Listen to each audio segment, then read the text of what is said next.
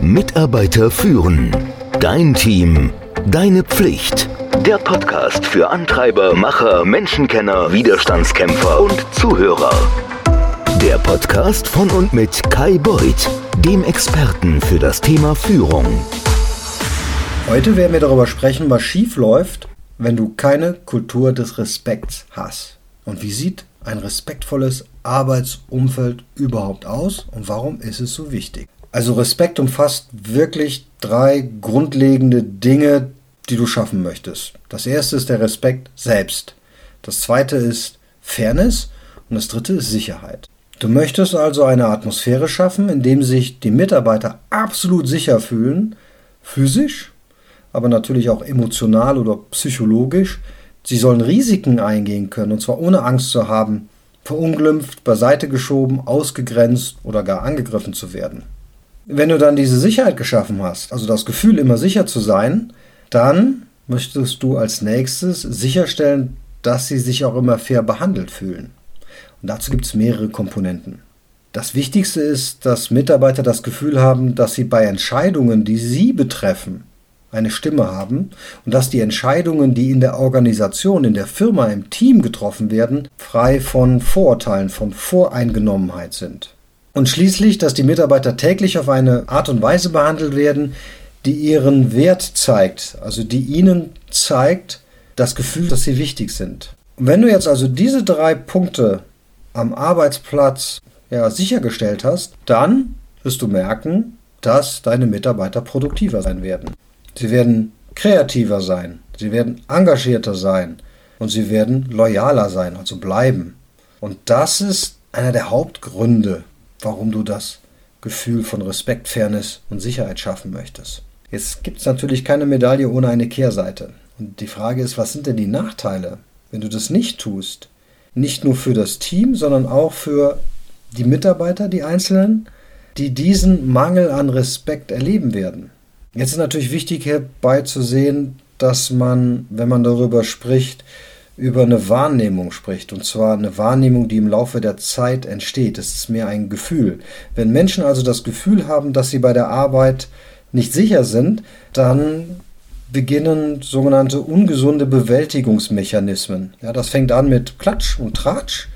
Dann werden Clubs, Teams gegründet die dann gemeinschaftlich gegen andere Teams arbeiten, so klicken kann man sagen, bis hin zu dem Punkt, wo einzelne Mitarbeiter oder vielleicht sogar ganze Gruppen sich zurückziehen und Angst haben, Dienst nach Vorschrift machen und wirklich nicht mehr bereit sind, ja, den Kopf aus der Luke zu stecken. Die Spitze des Eisbergs ist dann, wenn Mitarbeiter, also Mitarbeiter, die glauben, dass sie ungerecht behandelt werden, anfangen, der Organisation, dem Team Schaden zuzufügen. Das hast du sicherlich auch schon erlebt. Wie sieht das aus? Naja, sie sagen ihrer Umgebung, ihren Freunden, reden einfach schlecht über deine Firma. Im schlimmsten Fall kannst du sogar sehen, dass sie Gründe suchen, um die Firma zu verklagen. Wenn Menschen das Gefühl haben, dass sie nicht respektvoll verhandelt werden, wirklich, dann schlagen sie zurück. Respektlosigkeit schürt Respektlosigkeit. Da gibt es eine super kleine Studie dazu, in der jemand respektlos behandelt wurde. Und dann würde er gebeten, auf eine völlig harmlose E-Mail zu antworten. Und nur, weil er kurz zuvor unhöflich oder respektlos von jemand anderem behandelt worden war, antwortete er auf diese wirklich sehr harmlose E-Mail, wie schreibt man so schön, also ungehalten, in Großbuchstaben, also wütend, absolut nicht angemessen.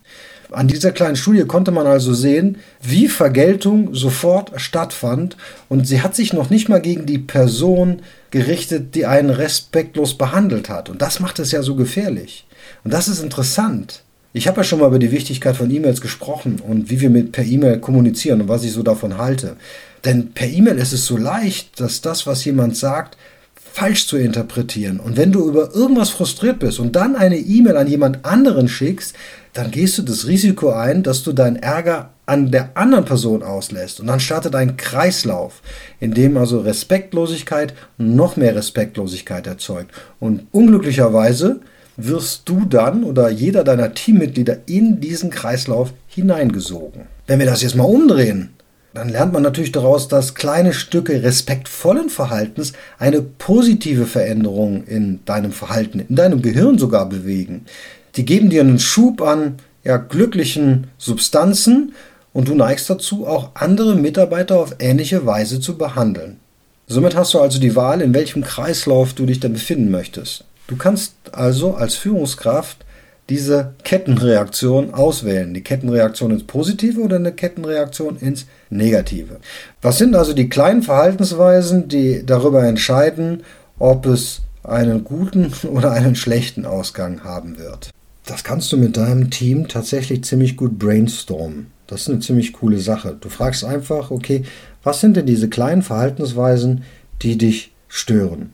Und eine der häufigsten Verhaltensweisen, also die respektvoll sind, die immer wieder genannt werden, also das erlebe ich, ist das Zuhören, das Herstellen von zwanglosem Augenkontakt, das Anerkennen vom Gegenüber und komischerweise tatsächlich, man kann es kaum glauben, grüßen, also grüßen, das Fragen nach Ideen, nach der Meinung deiner Kollegen und dann kommt wieder das Zuhören hinzu. Ne? Du fragst nach der Meinung und du möchtest natürlich dann auch die Meinung hören. Das Aller, Allerwichtigste ist einfach sich für sein Gegenüber interessieren, ein Interesse zu zeigen. Und manchmal ehrlicherweise auch ein Interesse, das über die Arbeit hinausgeht. Und das, was wir schon unseren Kindern beibringen, bitte und danke. Was jetzt so spannend daran ist, dass es unabhängig davon ist, ob man über Führungskräfte, C-Level, Bereichsleiter oder Mitarbeiter spricht. Die Antworten, die ich dir vorhin genannt habe, die sind immer gleich. Und somit ist es doch relativ einfach herauszufinden, wie müssen wir uns eigentlich verhalten, egal auf welcher Ebene wir sind, damit wir ein, eine positive Atmosphäre schaffen. Das reicht eigentlich schon. Das sind diese kleinen Sachen, die schon eine Veränderung machen. Und dann ist natürlich die Frage andersherum, was ist denn das Gegenteil von Respekt? Was löst denn, was löst denn ein Gefühl von Respektlosigkeit aus? Also erstens, naja, dir das Gefühl zu geben, dass du nicht wichtig bist. Du wirst einfach übergangen. Du wirst dauernd unterbrochen. Du bist uninteressant. Und seltsamerweise zeigt das, dass das ein geschlechtsspezifisches Verhalten ist, also das, das Unterbrechen. Das ist eher auf Frauen als auf Männer gerichtet. Ist dir schon mal aufgefallen in einem Meeting, dass Männer Frauen viel öfter unterbrechen als umgekehrt? Dieses Unterbrechen ist aber nur, wie es so schön heißt, die Einstiegsdroge. So fängt es eigentlich an. Dann kommen die nächsten Sachen, wie mit den Augen zu rollen, ein paar abfällige Bemerkungen zu machen, sich hinter dem Rücken negativ über jemanden zu äußern, ihm vielleicht also durch die Körpersprache nicht die volle Aufmerksamkeit geben, also abgewendet sein, wenn man mit einem spricht oder auf einem Bildschirm zu schauen, wenn mit einem gesprochen wird, aus dem Fenster zu schauen. All diese kleinen Dinge sind wirklich wichtig für ein respektvolles Verhalten. Und wenn du mal beobachtest, wie das funktioniert, dann wirst du feststellen, diese kleinen Dinge, damit fängt es eigentlich an. Jetzt verstehe mich nicht falsch, das sind nur die Grundlagen. Aber wenn diese Grundlagen nicht vorhanden sind, also dieses Bitte, Danke, Zuhören, Aufmerksamkeit sein, sich für den anderen zu interessieren, wenn diese Grundlagen nicht vorhanden sind, dann wird es sehr schwierig, überhaupt die sogenannten höheren Formen von Respekt einzuführen. Ich bin nicht ganz sicher, ob die ganze Videokonferenz-Chose der letzten zwölf Monate das ein bisschen besser gemacht haben könnte, weil es viel schwieriger ist, jemanden zu unterbrechen durch den Zeitverzug, bis dann das Signal beim anderen angekommen ist. Aber früher war es definitiv so, dass sich sehr oft Mitarbeiter darüber beschwert haben, dass sie halt unterbrochen werden. Und wie gesagt, das trifft im erhöhten Maße auf Frauen zu, die unterbrochen werden von einem Mann am Tisch. Und da gibt es auch eine Studie drüber. Männer unterbrechen Frauen etwa dreimal mehr, als sie andere Männer unterbrechen. Und Frauen unterbrechen Männer und Frauen gleichermaßen. Das musst du dir mal anschauen. Da wirst du feststellen, ja, mach einfach mal eine Strichliste in so einem Meeting. Ganz einfach, kannst du das ausrechnen, dass Frauen im Großen und Ganzen viel mehr unterbrochen werden als Männer an einem, wie soll ich so sagen, an einem gemischtgeschlechtlichen Arbeitsplatz. Und wenn du dauernd unterbrochen wirst, dann wirst du irgendwann mal aufhören und still sein und dann fängst du an, dich zurückzuziehen. Dann bist du einfach nicht mehr Teil. Du fängst vielleicht dann drüber nachzudenken, warum soll ich mir die Mühe machen? Interessiert sich sowieso keiner für meine Ideen und ich werde auch dauernd übergangen. Schritt für Schritt ziehst du dich zurück und der sogenannte Nettoeffekt ist, dass die männlichen Teammitglieder verstärkt wahrgenommen werden und die weiblichen Teammitglieder schwächer wahrgenommen werden. Das wiederum fördert dass Männer in einem Team, in einer Organisation Mehrwert haben, weil ihre Ideen ja besser sind, wichtiger, weil sie nämlich gehört werden, weil sie ein viel kleineres Problem haben, dass sie dauernd unterbrochen werden. Was gibt's noch? Naja, wir sind alle eigentlich, denken wir, wir sind, wir haben keine Bias, wir sind also, wir haben keine Vorurteile. Aber das stimmt leider nicht ganz. Wenn man sich das anschaut, dann stellen halt Tests fest, dass ein Großteil, drei Viertel der Menschen ein implizites Vorurteil gegenüber Menschen mit einer sichtbaren Behinderung haben. Und 90 Prozent haben tatsächlich ein Vorurteil gegenüber älteren Menschen. Und da steckt ja in uns drin. Also wir alle haben, sind groß geworden, kultiviert mit Vorurteilen. Und diese Vorurteile bringen wir natürlich auch mit zur Arbeit. Und wenn wir einen schlechten Tag haben, dann entscheiden wir uns plötzlich unhöflich und unfreundlich zu jemandem zu sein. Und jetzt überleg mal genau, zu wem du denn dann unhöflich oder unfreundlich bist. Genau, zu der Person, über die du ein Vorurteil hast, nicht zu einer Person, zu der du kein Vorurteil hast. Unglücklicherweise ist es so, dass man natürlich immer auf das für sich gedanklich schlechteste, kleinste Glied der Kette schlägt. Und das ist natürlich auch ein systemisches Problem. Das kann man nicht einfach so vom Tisch wischen, das kann man auch nicht einfach, einfach ändern. Das ist ehrlicherweise sogar ziemlich schwer zu ändern, weil da steckt ja in uns drin. Also auch ich werde immer wieder damit konfrontiert, dass ich feststelle, dass auch ich Vorurteile habe, die mir gar nicht so bewusst werden. Ich natürlich das Glück habe, dass ich relativ häufig Feedback bekomme und versuche zu reflektieren und das zu ändern. Aber auch wenn ich es weiß und wenn ich das Feedback bekomme, dauert es relativ lange, bis ich das rausbekomme. Also ist es fast unmöglich, sich das bewusst zu machen, was man da eigentlich tut. Es ist wirklich sehr, sehr schwer.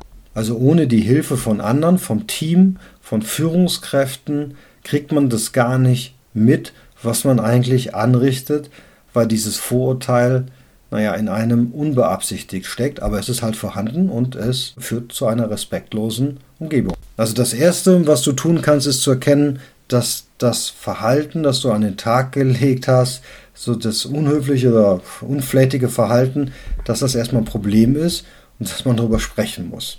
Es ist natürlich jetzt nicht besonders hilfreich, einen Termin dann den, der unterbricht, auch zu unterbrechen. Aber ich glaube, im Anschluss ist es ganz gut, mit dieser Person einmal darüber zu reden, oder auch mit dem Team, das kann man auch mit dem gesamten Team machen, ist, wie wollen wir denn eigentlich ein Teammeeting machen? Wie wollen wir denn ein Gespräch führen? Welche Regeln haben wir denn eigentlich hier? Das macht es dir dann einfacher, im Nachgang als Führungskraft mit deinem Mitarbeiter auch zu sprechen. Schau mal, das sind die Regeln, auf die wir uns geeinigt haben, wie wir miteinander sprechen wollen. Und ich habe festgestellt, in diesem Meeting, gerade eben, dass Folgendes passiert ist. Das ist eine etwas positivere Formulierung und würde wahrscheinlich eher dazu führen, dass du eine Verhaltensänderung hinbekommst. Also die Grundregel ist die Erwartung, dass, dass jeder gleichberechtigt ist am Arbeitsplatz. Also dass jede Stimme gehört wird. Zweite Sache ist natürlich, nachdem wir euch geeinigt habt, dass alle gleichberechtigt sind, ist, naja, auch wirklich aktiv zu sagen, und wenn das nicht der Fall ist, dann geben wir uns gegenseitig Feedback, damit wir unsere blinden Flecken finden. Also ich finde, man sollte es sich halt zur Gewohnheit machen, immer so eine Art Nachbesprechung am Ende eines Gesprächs oder am Ende eines Meetings zu machen oder nur generell Feedback zu geben oder einzuholen auch von Kollegen. Ich hatte schon darüber gesprochen, dann kriegst du halt die notwendige Demut und eine Bereitschaft, auch Dinge zuzuhören, die, ja, die dir vielleicht nicht bewusst sind und die, die dir vielleicht auch nicht so gut gefallen, weil du dich gar nicht so siehst. Aber ohne dieses Feedback wirst du halt diesen blinden Fleck nicht wegbekommen. Und Feedback ist halt wichtig zu bekommen und danach zu fragen in einer respektvollen Umgebung. Und es fängt immer damit an, Vertrauen und Respekt aufzubauen, indem du einfach interessiert nach der Meinung von deinem, deinen Kollegen fragst. Feedback zu bekommen und zu geben ist eine wirklich wichtige Fähigkeit, die ich dir empfehle, im Team zu fördern und zu entwickeln. Und es fängt damit an, dass du dich, wie gesagt, am Ende des Meetings einfach mal nur zu deinem Sitznachbarn wendest und sagst, wie bin ich denn heute wahrgenommen worden? Kannst du mir das sagen? Und dann schließlich, ja, denke ich, dass wir in der Lage sein müssen, Wege zu finden, jemandem mitzuteilen, dass sein Verhalten nicht so doll war. Und dass das zu tun, ohne dass es wie es so schön heißt, konfrontativ ist. Das ist allerdings ziemlich schwer, aber es ist unbedingt notwendig, wenn du eine Kultur des Respekts haben möchtest. Deswegen, wie vorhin schon einmal erwähnt, ist es ziemlich gut, wenn du mit deinem Team eine Vereinbarung schließt, wie ihr euch untereinander verhalten wollt, wenn ihr das vorher an einem Beispiel vereinbart, dass ihr euch vorher die Erlaubnis gebt, dass ihr euch gegenseitig sagt, wenn ihr das Gefühl habt, dass ihr herabgesetzt wurdet oder dass ihr euch angegriffen fühlt oder unterbrochen fühlt, also dass ihr denkt, na, ich bin nicht respektvoll behandelt worden, ich möchte das gerne sagen. Und dann schaffst du eine sogenannte selbstkorrigierende Umgebung. Ich glaube aber, dass es wirklich wichtig ist, das nicht einfach so zu tun, also auch nicht ungefragt, sondern dass ihr euch darauf einigt, dass ihr euch gegenseitig diese Erlaubnis gebt, bevor es ein Problem gibt. Und zwar unter der Prämisse, hey, ich will besser werden. Ich will eine bessere Führungskraft werden. Also auch du als Führungskraft solltest natürlich nach diesem Feedback fragen. Oder auch im Team, ich will in meiner Rolle als Mitarbeiter besser werden.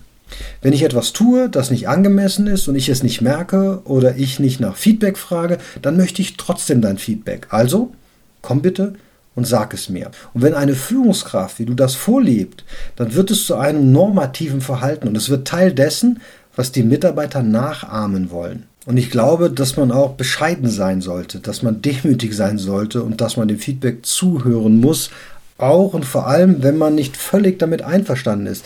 Aber man sollte trotzdem respektvoll zuhören und reagieren. Ich habe viele Führungskräfte gesehen, die sagen, dass sie Feedback hören wollen und dann keines bekommen. Und wenn sie es dann endlich bekommen, dann sind sie so frustriert, dass der Mitarbeiter nicht mehr weiß, wie er das machen soll. Und das ist halt natürlich katastrophal. Und ich spreche aus eigener Erfahrung, das kann sehr, sehr wehtun, Feedback zu bekommen, weil man ja auch als Führungskraft oder als Person vielleicht mit der besten Absicht gehandelt hat. Und jetzt bekommt man das Feedback, dass die beste Absicht überhaupt nicht so angekommen ist, sondern auch noch das Gegenteil. Aber dennoch musst du dir das anhören und musst dir überlegen, was muss ich denn machen, damit es anders ankommt. Ich will diese Floskel nicht immer wiederholen, aber da ist natürlich was Wahres dann. Feedback ist ein Geschenk. Aber das ist so wie Weihnachten oder beim Geburtstag. Ich bin ganz sicher, du hast auch schon mal ein Geschenk bekommen, von dem du nicht so begeistert warst. Ob das jetzt Krawatten, Socken oder sonst noch irgendwas war. Ein Staubsauger oder ein Kochtopf. Normalerweise heißt es ja, einem geschenkten Gaul schaut man nicht ins Maul und du nimmst es erstmal trotzdem dankend an und zeigst Wertschätzung, dass du überhaupt etwas bekommen hast. Das Risiko ist nämlich sonst, dass du dem, der dir das Geschenk, also das Feedback gegeben hast, wenn du den jetzt bulldost, dass der sich respektlos behandelt fühlt.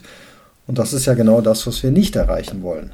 Denn unweigerlich wird diese Person dann verletzt und wütend werden, weil du das Geschenk des Feedbacks nicht annimmst. Und dann wirst du wieder mit diesen Konsequenzen leben müssen. Also meine Empfehlung bei Feedback zuhören, danken annehmen, verarbeiten nicht kommentieren, nicht argumentieren. Niemals.